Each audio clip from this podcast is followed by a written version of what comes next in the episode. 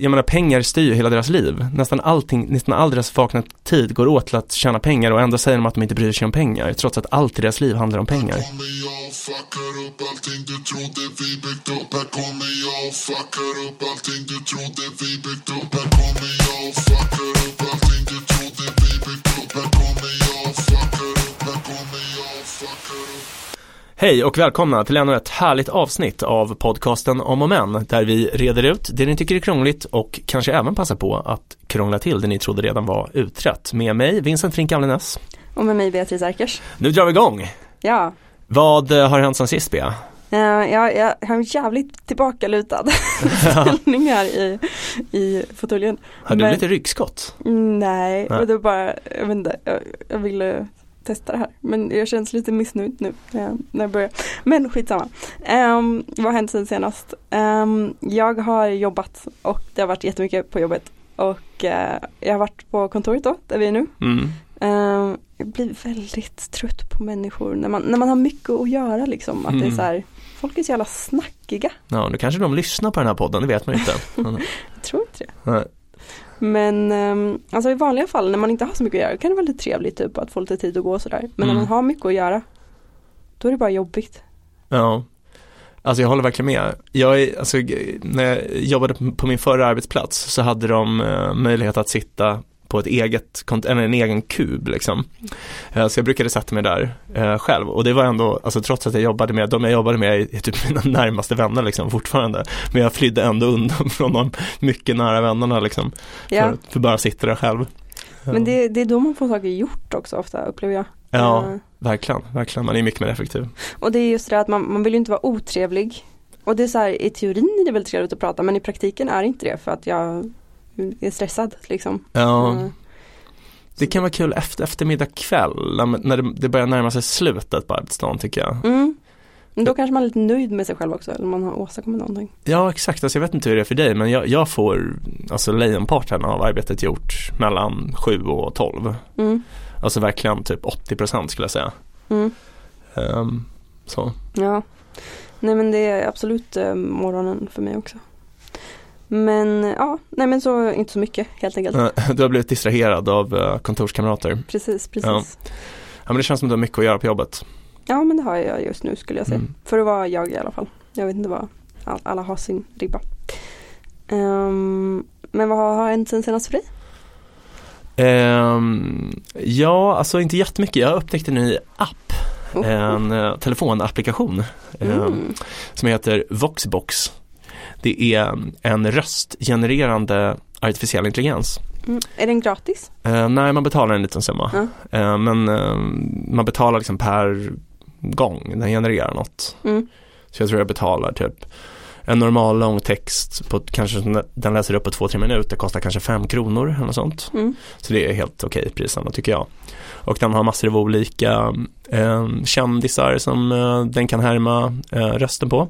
Eh, jag tror att i ett, ett tidigare avsnitt så har eh, Bea klippt in eh, Donald Trump när han eh, framför ett hyllningstal till eh, The Swedish Doctor Frink-Avlenäs.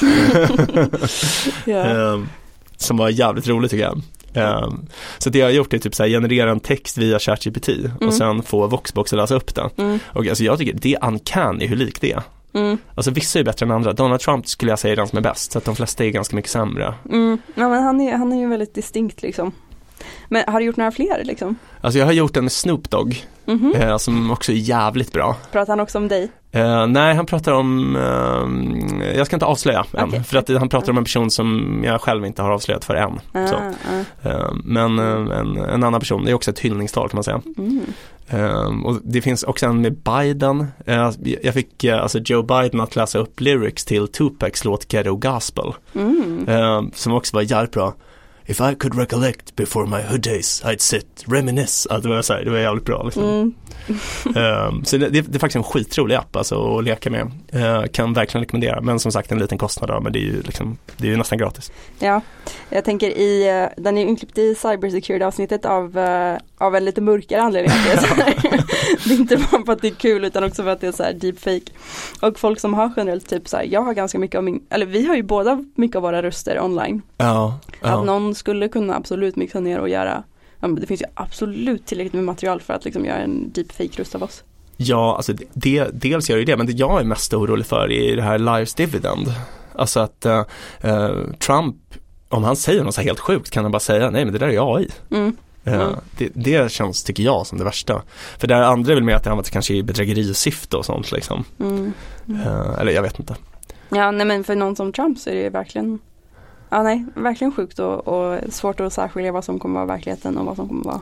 Ja, men dock, alltså det jag tänkte på ändå, för att alltså Voxbox antar jag inte är det bästa på marknaden. Alltså jag menar, om man jobbar med sånt har man väl tillgång till bättre grejer, mm. I guess liksom. Men alltså när jag gjorde det där så, så här, när man väl tänker på det så hör man så här, nej, okej, okay, men det, det här är inte på riktigt. Mm. Det är vissa betoningar och framförallt genomgående är att det är ett brus bakom rösten mm. som låter helt onaturligt. Mm. Det låter liksom som inget, det låter som alltså ett brus av en miljon röster så här, bakom liksom mm. själva Trumps röst då. Mm. Alltså det är ju en stor giveaway liksom. Mm. Men jag tänker om några år att de har bara uh, fått bukt med det där. Ja, säkert. Verkligen. Ja. Läbbigt. Ja, det får du experimentera mer med. Ja, men det ska så, jag, det ska jag absolut göra. Vi får se om det är Vincent jag poddar med eller inte. Exakt, kanske en A I Vincent. Mm. Ja, det vore något. Mm. Ett uppköp, kanske. Ja. Mm. Det är så fördelar. Mm.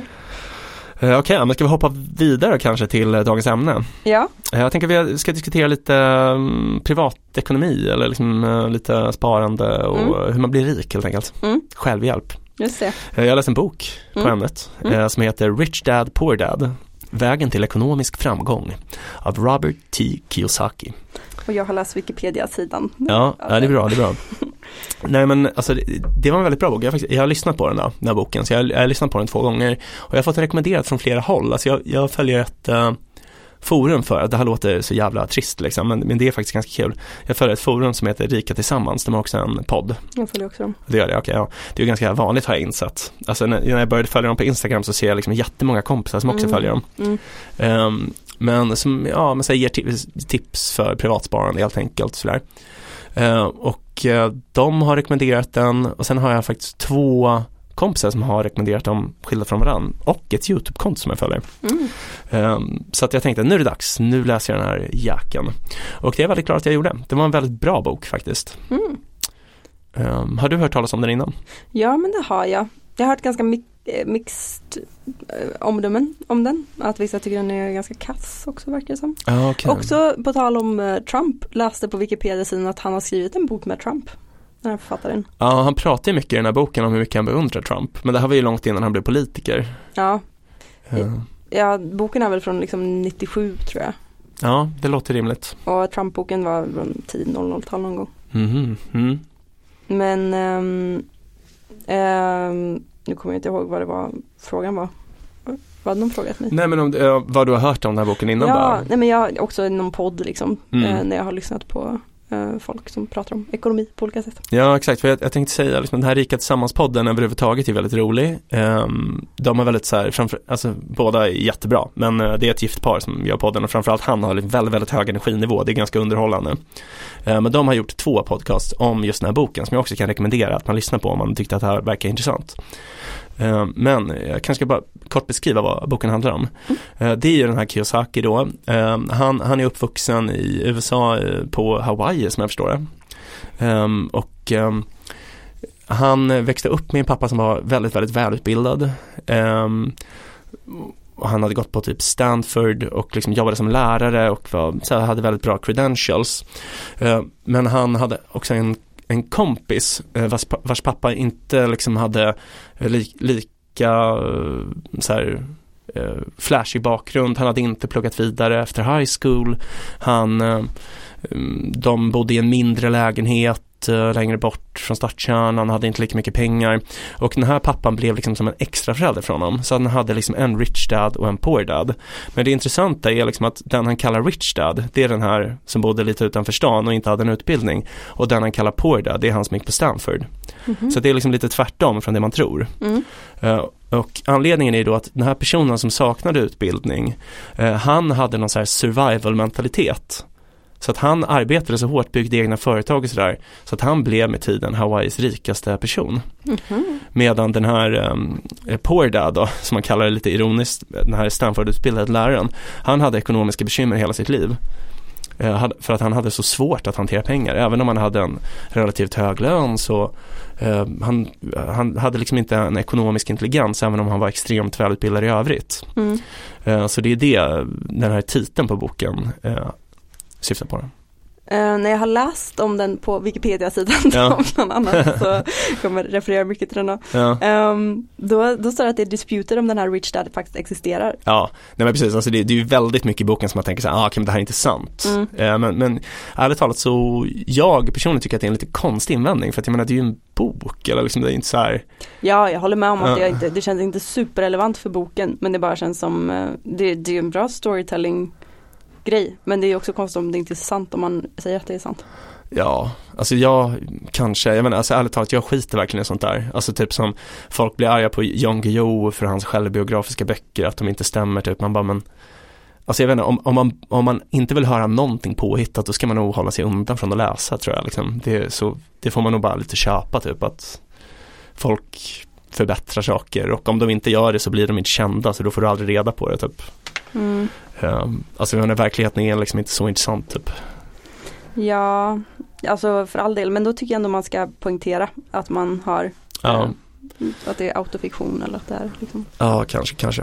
Man kanske får skriva någon liten disclaimer i början, typ så här, allt är förbättrat. Ja, men så, lite, ja. det är lite kryddat. Typ. Ja, det är lite kryddat. Ja, som ja, som så här, i film, ofta i filmer skriver man ju, det är baserat på verkliga händelser, man mm. skriver inte att det är en exakt beskrivning av de verkliga händelserna. Liksom. Nej, det är sant, det är sant. Men jag tänker att det också adderar lite att man tänker att det är sant. Det är kanske därför folk blir arga också, när man ser att det inte är det, liksom. Ja, nej, men för jag tycker ju verkligen att det adderar. Ja. Att, att det är baserat på verkliga händelser. Mm. Det känns som att vi har, har inte vi pratat om det här, eller har pratat med någon annan om det här? Nej, men vi har haft något avsnitt om fiktion, tror jag. Ja. Uh, kan det ha varit då vi diskuterade det här? Ja, ja, nej, men att det verkligen i alla fall känns som att det kryddar, att någonting är baserat på verkliga händelser. Att ja. det skapar någon sorts så, annat engagemang. När vi pratar om reality-tv. Ja, var det så det var? Ja. Just det, ja, det är klart. Mm. Jo, men det, det, det är något sant, absolut. Ja, alltså, jag, vet inte, jag, jag tänker typ alltid det. Alltså när jag ser en dokumentär eller whatever, att det, det finns en sån disclaimer. Ja, men det tänker jag nu också. Men jag tänker att jag har kommit till den för att jag har många gånger blivit burnt, eller vad man ska säga. Och uh. också att nu har jag det filtret. Men det finns väldigt många som inte har det filtret. Precis som jag alltid tänker typ att reklam är inte sant. Det är lugnt, mm, typ. Mm. Men det, det, det verkar finnas många från kanske unga eller så som inte har den försvarsmuren, eller vad man ska säga. Nej, inbyggd. Intressant. Det, Nej, det har du rätt i. Absolut. Man kanske borde vara lite mer ansvarig när man skriver. För det ger liksom en korrekt bild av... Ja, ja, jag ska, eller, alltså, min, mina argument till att ha det mer så är verkligen inte för att skydda mig själv, som sagt, utan det är mer för att jag tror att det inte... Ja, alla har koll på läget, eller man ska säga. Alla har inte samma källkritik, helt enkelt. Precis, alla är lika smarta. Nej, exakt. Det är inte lätt att inte vara B.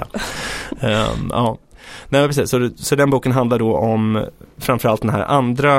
Um, den här andra uh, Rich Dad då, vars existens tydligen är ifrågasatt enligt Wikipedia.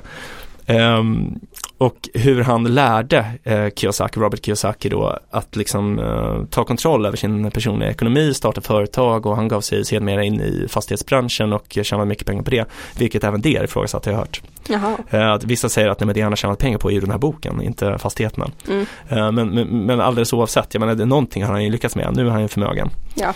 eh, om inte genom fastigheter så då genom den här boken. Och eh, ja, men jag tyckte det var väldigt intressant, liksom. Det var må- många så här.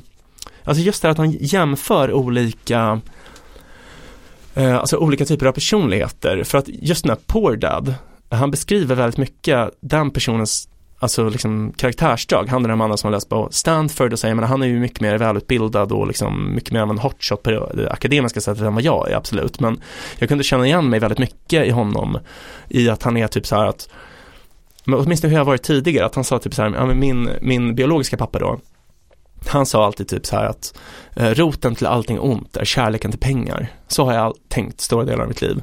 Och så sa han så här, men min Rich Dad, han sa alltid att bristen på pengar är roten till allt ont. Mm.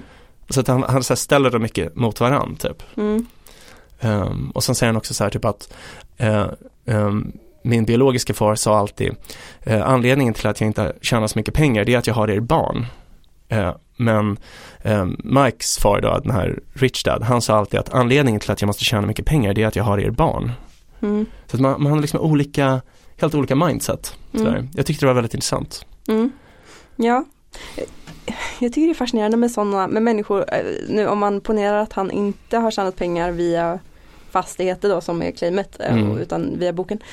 Det, det känns som att det är väldigt vanligt bland självhjälpsförfattare generellt att liksom, jag vet inte, att de inte är så framgångsrika eller så, men man blir framgångsrik med att skriva en självhjälpsbok typ, att det är ja. många som har liksom, ja, det, det är det de vill typ, skriva självhjälpsböcker snarare än absolut. Ja, men, så det, det är nog jättevanligt. Det är liksom som en självuppfyllande profetia lite. Ja, men precis, ja. precis. Ja. Uh, men men det, jag håller med om att det inte, det känns inte som att det uh, spelar så jättestor roll. Um, nej, men ja, nej, men det är olika framingar och um, det kan ju säkert vara hjälpsamt om man i alla fall tänker att det liksom går att uh, göra någonting åt sin finansiella situation eller så.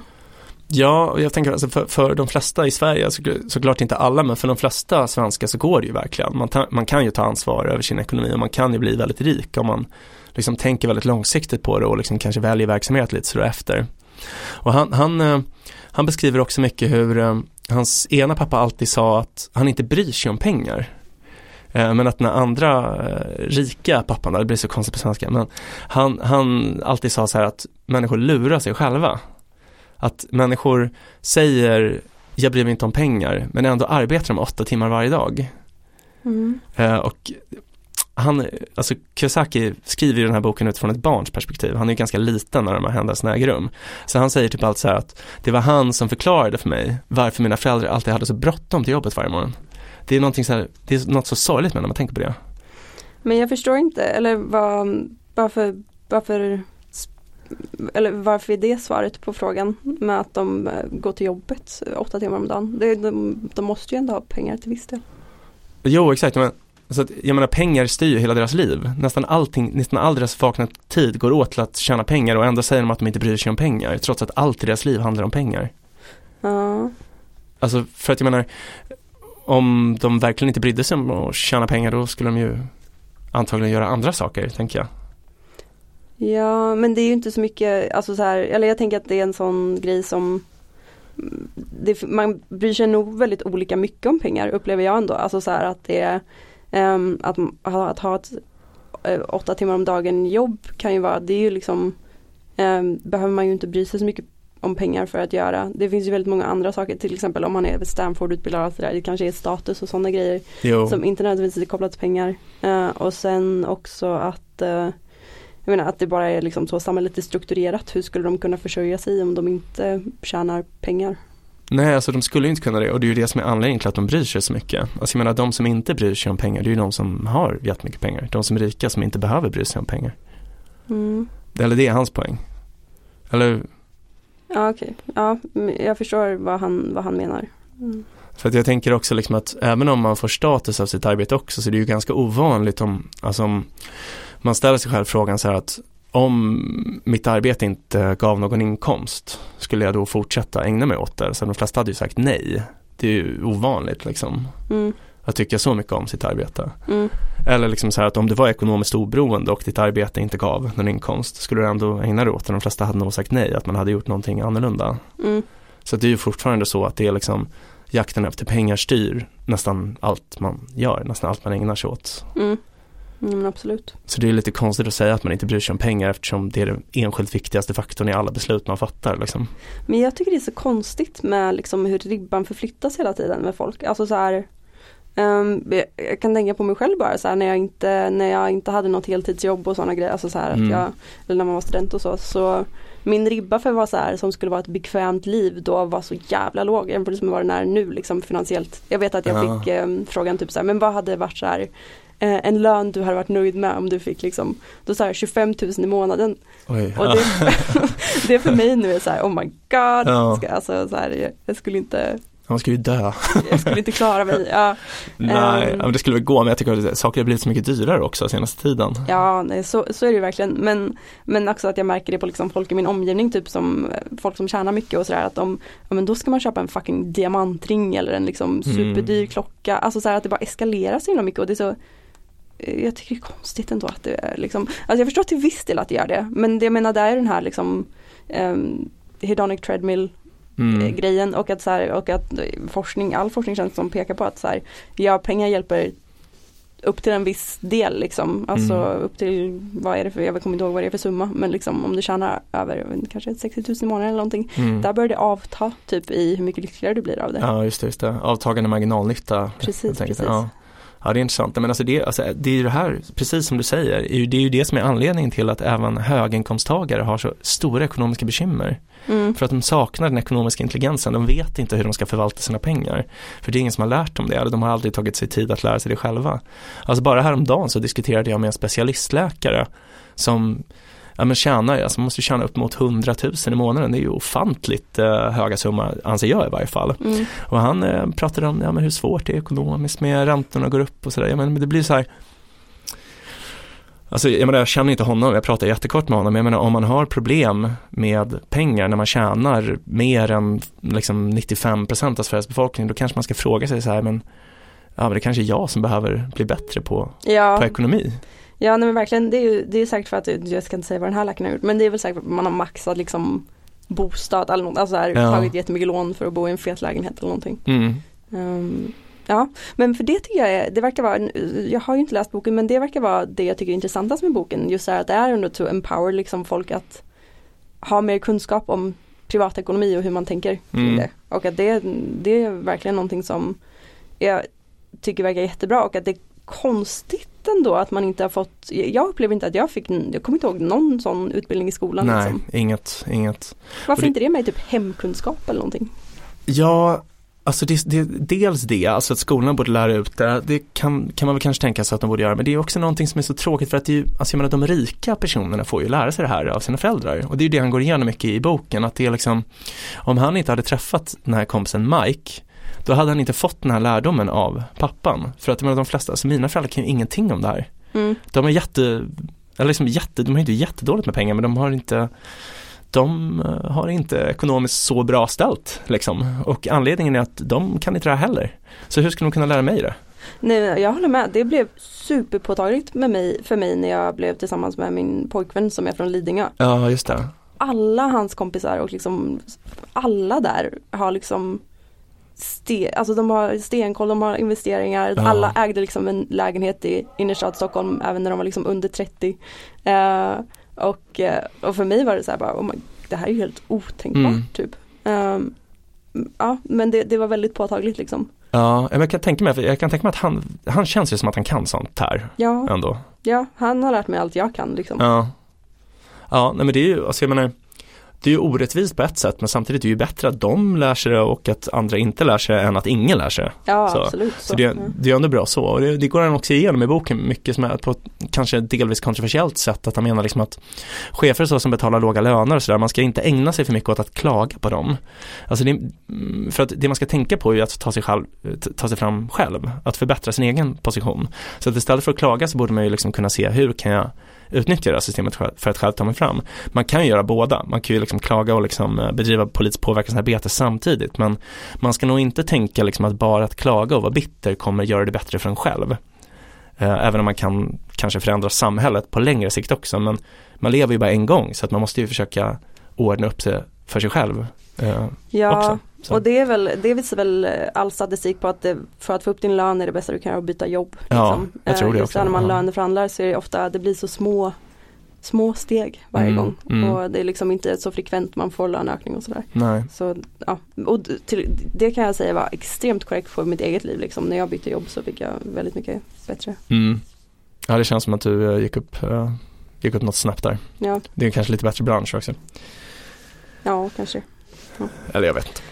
Ja, nej men alltså jag tyckte det var, alltså på ett sätt så är den här boken ganska platt, för den ger den inte så mycket konkreta råd. Typ så här, spara i den här fonden, gör si, gör så, utan det är mer typ så här, var entreprenöriell, var positivt tänkande, kommer att ta dig framåt. Du måste använda din intelligens för att lösa problemen i ditt liv. Det är väldigt så här amerikansk. Ja. Men alltså jag vet inte, jag, jag, jag gillar det på något sätt. Jag kände mig inspirerad. Jag kände liksom the world is my oyster när jag läste den. Jag kände bara, fan jag kan göra vad jag vill liksom. Ja, ja nej, men det är väl det självhjälpsböcker ofta gör för en. Uh, men um, för det var, det, det var en grej jag tänkte fråga dig, om det verkligen var så här, eftersom den är från nittiosju liksom, om den inte var utdaterad, men då, då håller den för att den är så pass generell då liksom. Ja, precis, den är så vag och den innehåller ingen egentlig liksom, information så där, utan den är mer så här, ja men självhjälp liksom. Det var som du vet när man, alltså när jag spelar basket förut, om man du vet, man har suttit på bänken, man ska ut så här, och så står ens coach och typ så här dunkar en i ryggen och säger så här, nu, nu tar du det här fan, du måste dunka liksom, mm. slå in i ryggen liksom, och, så här, och frusta liksom, för att tagga igång. Det var så det var att läsa den här boken typ. Mm. Nu ska jag ut i världen och vara entreprenör. Men har du gjort någonting annorlunda, eller är det någonting du kommer göra annorlunda eller liksom så? Um, alltså det är inte bara den här boken, men alltså typ jag har blivit in- mer intresserad av den här typen av saker senaste året kanske, så att jag har, nu har jag börjat tänka mer typ så här, men när jag är färdig med A T, och att jag kanske kan liksom ägna mig åt lite andra saker, typ prova lite andra grejer än och typ göra den mer förväntade karriärsvägen för läkare, typ göra S T och sen bli specialist, whatever. Um, mm. Ja, kanske driva eget ett tag, typ prova hur det går. Mm. Spännande. Ja. Och skulle du vilja utveckla här om vad det skulle vara i så fall, eller är det?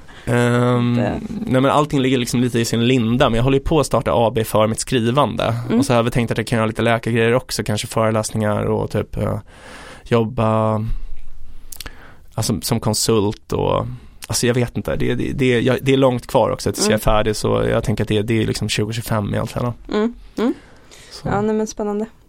Det är en annan sån här finansiell guru, eller om man ska säga, som jag alltid har haft lite crush på, eller om man ska säga, Warren Buffett. Ja, fan, jag skulle verkligen vilja läsa något om eller av honom. Ja, jag, jag, jag tror inte han har skrivit böcker på det sättet, men han har skrivit så här essays av Warren Buffett liksom. Och de vore ju säkert kul att göra. Sen känns det som att det finns många böcker om honom och liksom hans olika investeringsstrategier typ. Men han känns som en sån som liksom Um, han känns som min typ av investerare, för han känns väldigt så här uh, tålmodig och väldigt uh, noggrann och väldigt uh, inte, jag skulle inte säga att jag är varken tålmodig eller noggrann, men uh, jag inspireras av hans liksom, hur han har klarat av det. Han är ingen sån här uh, impulsinvesterare, utan han gör väldigt mycket research innan han investerar och liksom pratar om det här med liksom, it's not timing the market, it's time in the market liksom. Ah, det är han som har kommit på det. Det har man ju hört. Jag, jag har för mig att det är ett eh, Buffett-citat. Mm, um, ja, låter ju så. Alltså just det här att man inte ska försöka, det är inte värt att försöka tajma exakta tidpunkten att köpa en viss aktie, utan det är mer så här, köp en aktie som du tror du kommer liksom må bra, du skulle hålla i liksom minst tio år eller liksom tjugo år, alltså så här, mm. den här kommer jag inte sälja i första taget liksom. Uh, och att då det är liksom den bättre strategin. Uh, och prata om det här med att vara rädd när andra är giriga och vara girig när andra är rädda. Uh, är också ett Buffett-citat.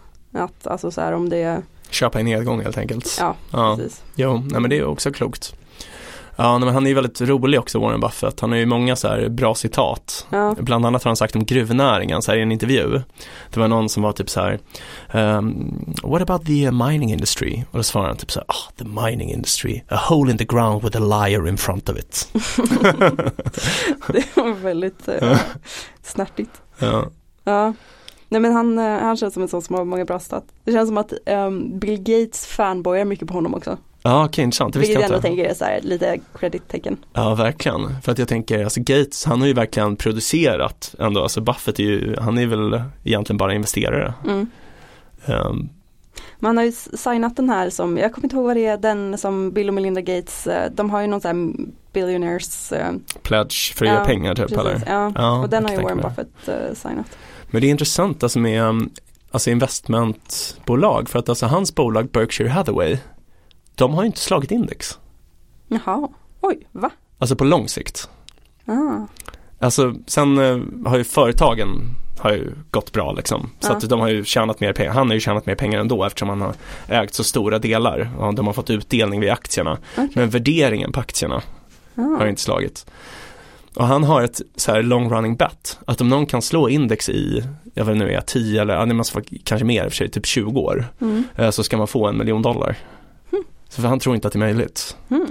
Men det finns ju bolag i Sverige som har slagit index under så samtidigt. Liksom consistent över ja. Index. Ja, så exakt. Man får inte dippa någon gång. Hmm. Ja, men det måste man väl få. Annars är det ett jättekonstigt bett. Ja. Det måste man få, tänker jag. Jag vet inte. Jag är osäker. Mm. Ja, nej. För det lät ju... Eller det känns ju som att det borde vara görbart. Men...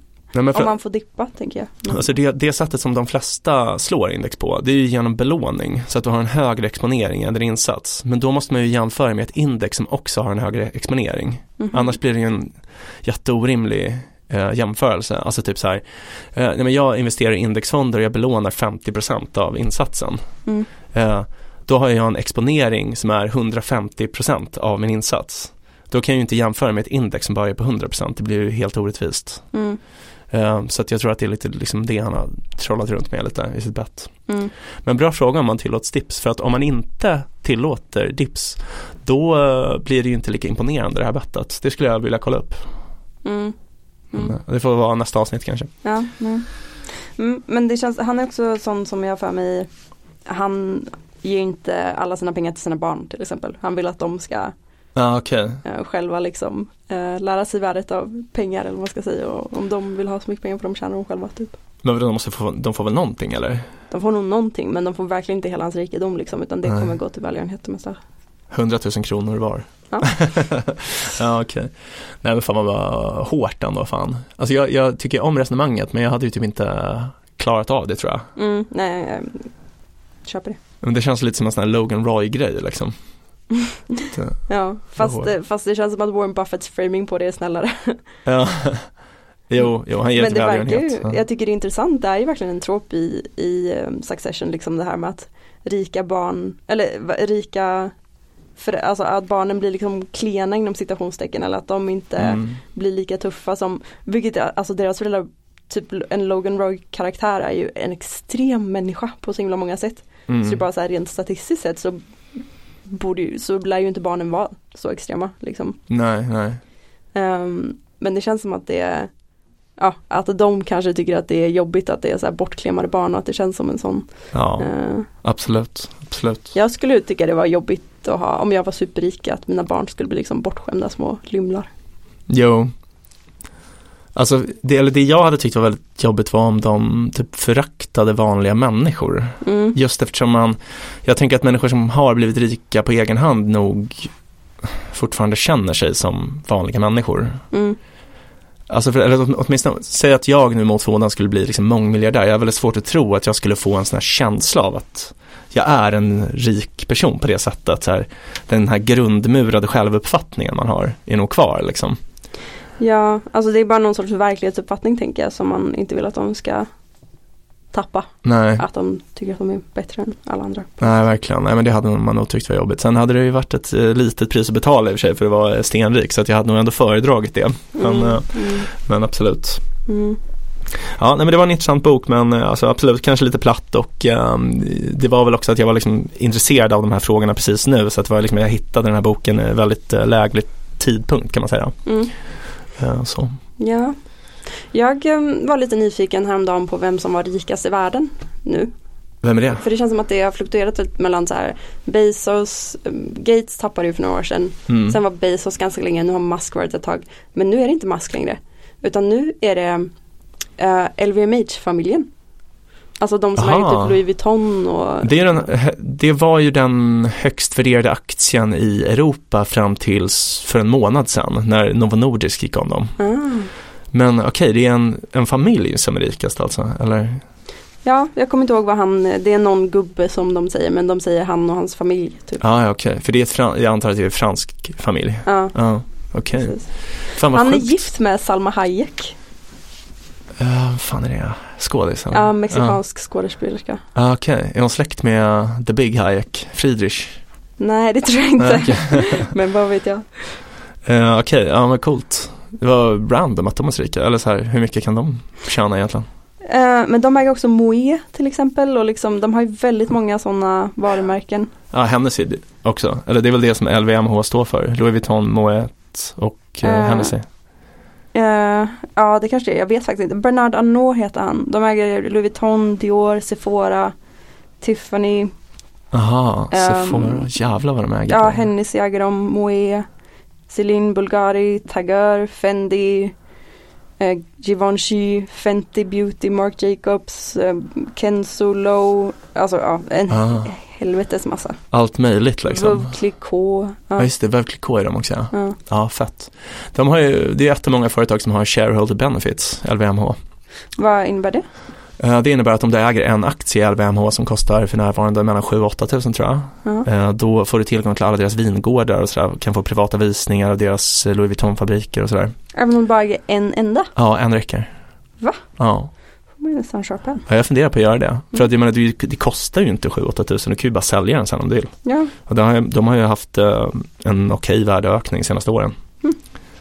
Så tips till alla där ute, köp aktier i L V M H. Mm. Nu kommer den kanske krascha nu snart. Exakt. Pika just nu. Ja. Nej men uh, okej, okay. Intressant att de är rikast. Det är ändå lite random på något sätt. Man tänker så här, lyxbranschen borde ju inte gå så bra i den här ekonomin, eller? Nej, för det är det jag känner också. Men det kanske bara är generellt sett. Alltså så här, det känns som att, eller generellt sett så är ju lyxbranschen inte så stark i Europa, typ generellt. Alltså så här, jag vet när jag pluggade mode och så, så var det liksom de man pratade om just för lyxkonsumtion var ju med så här, ryssar, brasilianare och liksom eh, de här oljestaterna.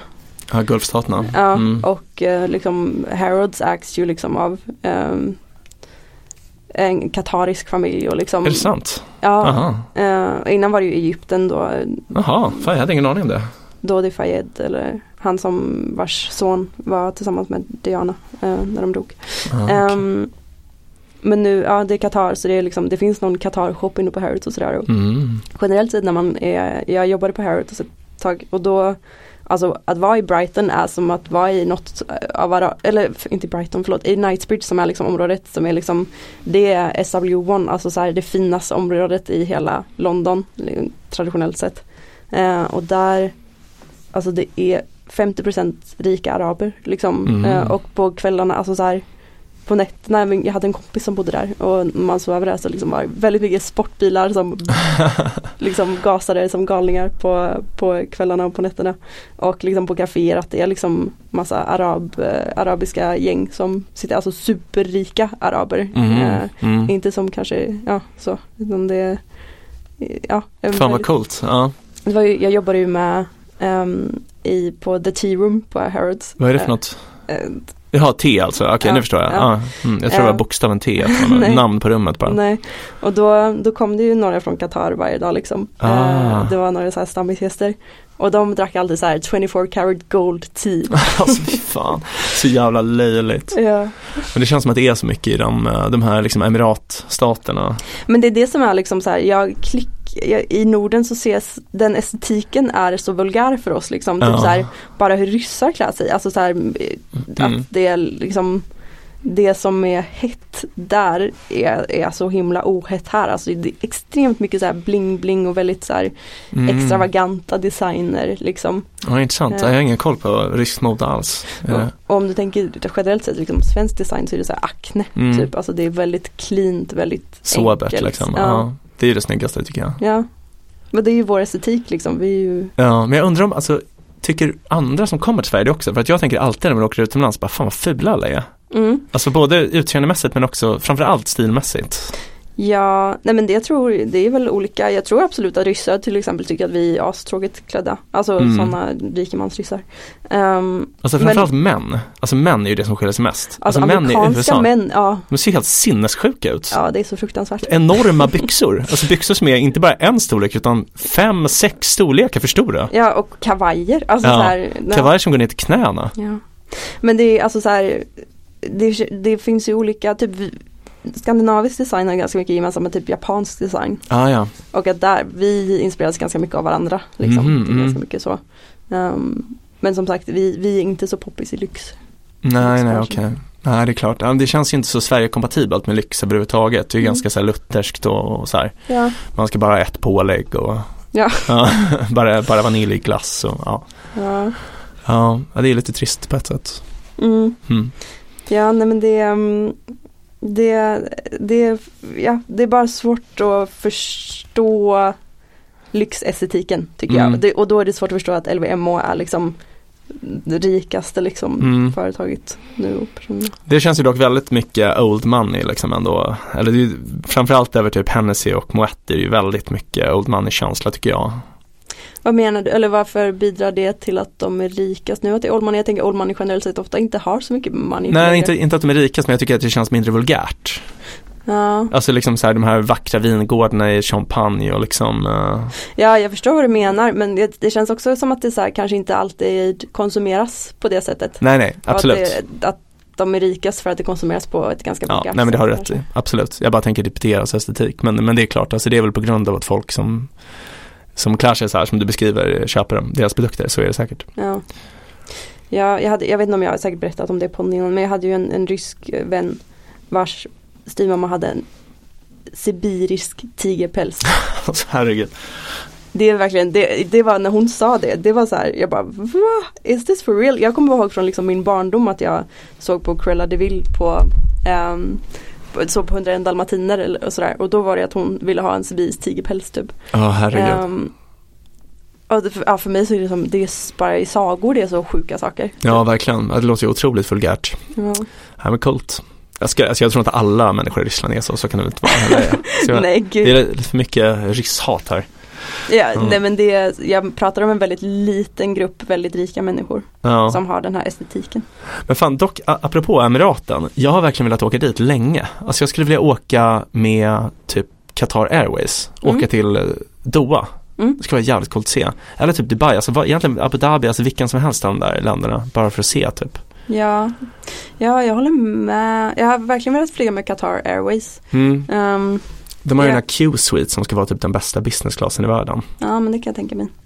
Men, men det känns också som att jag, jag känner mig in, jag har inte tänkt igenom hur man ska tänka på det rent etiskt sett, eftersom det är, det är väl typ olagligt att vara homosexuell där. Alltså så här, det är ju... Ja, det är, jo, nej men det är, jag har inte ens tänkt på det, men absolut, det är ju bra att tänka. Och som så. Kvinna tror jag också att det är ganska mycket saker att förhålla sig till generellt. Typ. Mm. Ja, men det är nog... Absolut. Ja, men du menar att man kanske inte ska stödja den regimen då typ eller? Ja, precis. Det är de, de diskussionerna som var liksom kring fotbolls-V M och sånt. Ja, just det, just det. Just det. Ja. Nej, men det har jag i och för sig rätt i. Man kanske ska avstå från det. Jag har inte tänkt igenom det så mycket. Ja, nej, men det är det jag inte vet alltså så här, för jag stödjer ju inte det, men sen så skulle det vara intressant att du vet om jag vet inte. Det är också ofta intressant att det kan komma någonting av utbyten, alltså så här att jag mm. ändå tror att det jag tror inte nödvändigtvis att liksom total utfrysning är sättet framåt. Sen tycker jag inte att det är superbra. Var det, var det Qatar där de hade fotbolls-V M? Det var det väl? Jag tror det. Ja. Det känns som vi är de minst sportintresserade personerna i Sverige. Ja. Uh, jag tycker ju att uh, man hade kunnat låta bli att ge dem fotbolls-V M. Men, uh. mm. Ja, men absolut. Bra poäng. Jag tänker att de pröjsade bra för det. Ja, jo, men det är exakt det som är, uh, det är nog exakt det som har hänt. Ja, nej men då kanske vi har en plan. Vi får köra en livepodd från Abu Dhabi någon gång. Ja. Mm. Ja, det känns inte som att vi har gett folk så mycket eh, privatekonomi-tips. Nej, eh, nej men alltså jag vet inte riktigt vad take-home message från den här boken är. Alltså det är väl typ att eh, man måste komma till självinsikt. Att så här, pengar spelar ett, en större roll i ditt liv än vad du vill erkänna. Mm. Och du kan ta kontroll över din egen privatekonomi genom att eh, det här rekommenderar ju då att alltså egentligen bara sparande. Så det är så ganska banalt tips, men liksom att spara tio procent av din inkomst varje månad liksom, och anpassa din konsumtion efter det. Att så här, om det leder till att du inte har råd att gå på restaurang si och så många gånger i månaden, så kanske du bara inte ska göra det då. För mm. att eh, det är viktigare att liksom ta kontroll över din ekonomi på lång sikt än vad det är att gå på restaurangbesök just nu. Alltså mm. det är ju, kan man vänja sig av vid liksom. Mm. Det var eh, enligt Wikipedia ja. Så är um, liksom några av lärdomarna till exempel det här med att in, jobba inte för pengar, låt pengar jobba för dig. Yep. Uh, att uh, istället för att bara löneslava eller vad man ska säga så mm. ska man gärna ha passiva inkomster, alltså typ investeringar och sådär. Ja, och det tar ju tid att få. Det är ju inte som att man bara kan, ja men jag bara skriver under här så får jag en passiv inkomst. Nej. Man måste ju bygga upp uh, liksom kapital som kan ge avkastning. Ja. Um, och sen så också bara vikt Den, det var vi inne på lite att det är viktigt mm. med finansiell utbildning generellt, mm. att vi borde bli bättre på det kanske. Ja. Um, och att man ska ha lite diversifierad portfölj. Alltså de flesta typ i, alltså inom vår liksom, samhällsklass man har utbildat sig och sådär, de, de har ju ett sparande i sin bostad, för de flesta har ju bostadsrätt, men det, det är inte bra att ha det som det en, ditt enda sparande. Mm. Så det, det är också ett tips som jag brukar ge till många kompisar sådär, att det är Men om, om du har peng, extra pengar, så amortera inte extra, utan gör något annat med de pengarna. Mm. Sätt in det någon annanstans. Man kan, man kan inte bara spara i sin bostad. Det är inte hållbart. Då är man extremt känslig för den branschen. Liksom. Mm. Ja, så. Nej verkligen. Ja, ja, nej men det var nog det, va? Ja, alltså vi har ju inte så mycket tips att ge liksom. Det har ju alltså, ganska, ganska snackigt avsnitt liksom. Jag har lyssnat på en ljudbok två gånger och Bea har läst Wikipedia. Så, så, så det ambitiös var vi. Det var vi får den här ja, veckan. Exakt, och, och ingen av oss har så här jättebra ekonomi heller som vi säger. Jag vet inte om vi, eller du kanske har det, jag vet inte, du kanske är stenrik. Nej, det skulle jag inte säga. Men jag tänker att det här är en massa plojigt avsnitt. Ja. Uh, ja, men då så. Ska vi kalla det ett avsnitt eller? Det gör vi. Ja. Eh, med de orden får vi tacka er för att ni har orkat med oss i ännu ett härligt litet avsnitt av podcasten Om och men, där vi reder ut det ni tycker är krångligt och krånglar till det ni trodde redan var utrett. Och nästa vecka hörni, då kommer vi prata om någonting helt sjukt. Här kommer jag och fuckar upp allting du trodde vi byggt upp. Här kommer jag och fuckar upp allting du trodde vi byggt upp. Här kommer jag och fuckar upp allting du trodde vi byggt upp. Här kommer jag och fuckar upp. Här kommer jag och fuckar upp. Du har lyssnat på podcasten Om och men med mig, Vincent Frink-Avlenäs, och med Beatrice Arkers. Om du har några frågor eller förslag på någonting vi kan prata om i programmet kan du nå oss på mejladressen omochmenartgmail punkt com. omochmenartgmail punkt com. Vi kommer att svara på alla mejl.